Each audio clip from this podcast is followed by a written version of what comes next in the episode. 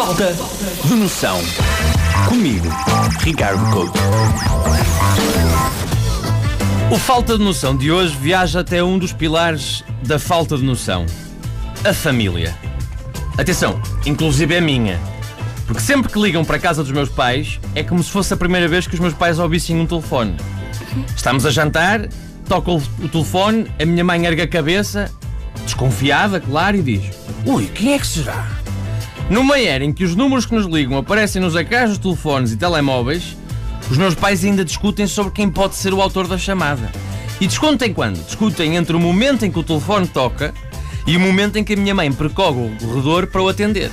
Então, esses 10 segundos são preenchidos de acusações mútuas sobre qual é o pior lado da família. Olha, aposto que é chata da tua mãe, nunca tem horas para ligar. É, pelo menos estou o teu irmão a pedir dinheiro outra vez. Pode parecer estranho, mas o amor familiar não se expressa por palavras ou afetos. O amor familiar manifesta-se nas pequenas coisas. E eu aprendi isso precisamente com a minha mãe. Todas as vezes em que ela, sabendo que era a minha avó, a mãe do meu pai, a ligar, me dizia: Olha, atende e diz que eu não estou. Porque o amor familiar é incondicional precisamente porque as pessoas não escolhem quem lhes calha na rifa. Então vivem e adaptam-se, aprendem a gostar até do que não costumam gostar.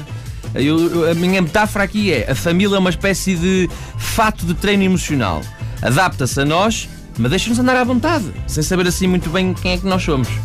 Nem os jantares de família são iguais aos outros tipos de jantar. Começa tudo na preparação. A mãe arruma a casa para fingir que é muito mais arrumada do que na verdade é. Todos passamos por isso. E já sabem qual é é a frase que a mãe vai dizer quando começam a chegar os convidados. Ah, está desarrumado, nem ligues. Sim, tudo a brilhar, a cheirar ali a sonazol. Pá, chegam os familiares e cada um traz uma coisa para o jantar. Normalmente trazem umas sobremesas, trazem al- al- alguma bebida.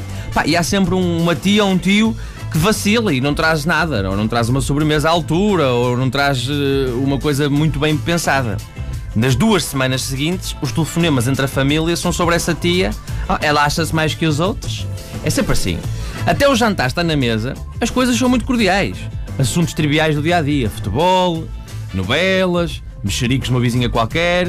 No fundo, a experiência do jantar de família tem esta, esta preparação, mas só começa verdadeiramente quando se joga o primeiro jogo, que é o de qual familiar não presente vamos falar mal primeiro. E então seguem-se 20 minutos a malhar na tiazira, que é uma tinhosa, que se faz o que o marido quer. Pá, e a conversa começa a aquecer. E depois também há outra coisa nos jantares de família, que é vinho. E com o álcool vem o quê? A nostalgia. E então joga só o segundo jogo. Qual é o familiar morto que vamos recordar primeiro? Lembra-se? Coitadinha, saudosa. Pá, e quando a noite parece assim uma, uma espiral de tristeza, más memórias, surge o herói improvável. É o tio bêbado. Porque é o tio bêbado que vai quebrar a dinâmica depressiva com uma piada porca que vai pôr toda a gente a rir-se. Pá, se for um jantar normal, vai ser só assim uma piada sugestiva. Vai-se virar para a mulher, a nossa tia, e vai dizer: É, tu vês que eu logo digo-te. E pronto, a malta ri-se. Mas se a ocasião for mais especial, sei lá, tipo um jantar de Natal, a ocasião exige uma piada um pouco mais elaborada. E ele vai dizer qualquer coisa do género: Olha, a tua tia tem mais paciência com as rabanadas do que com o marido. É que comigo ela não espera três dias para o cacete ficar rijo. Ai, ai, ai, ai. E pronto, e fica tudo histérico, né? Quase a chorar de tanto rir. E a noite vai até ao último jogo. Qual é que é o último jogo? É um jogo de batata quente. Que é, quem é que vai ficar com a avó no próximo fim de semana? Pois é, e aqui isto serve para dizer que o falta de noção é muitas vezes biográfico. Porque não é só a minha família, mas é a família de todos nós. É um poço de quê? De falta de noção, claro. Falta de noção. Comigo, Ricardo Couto.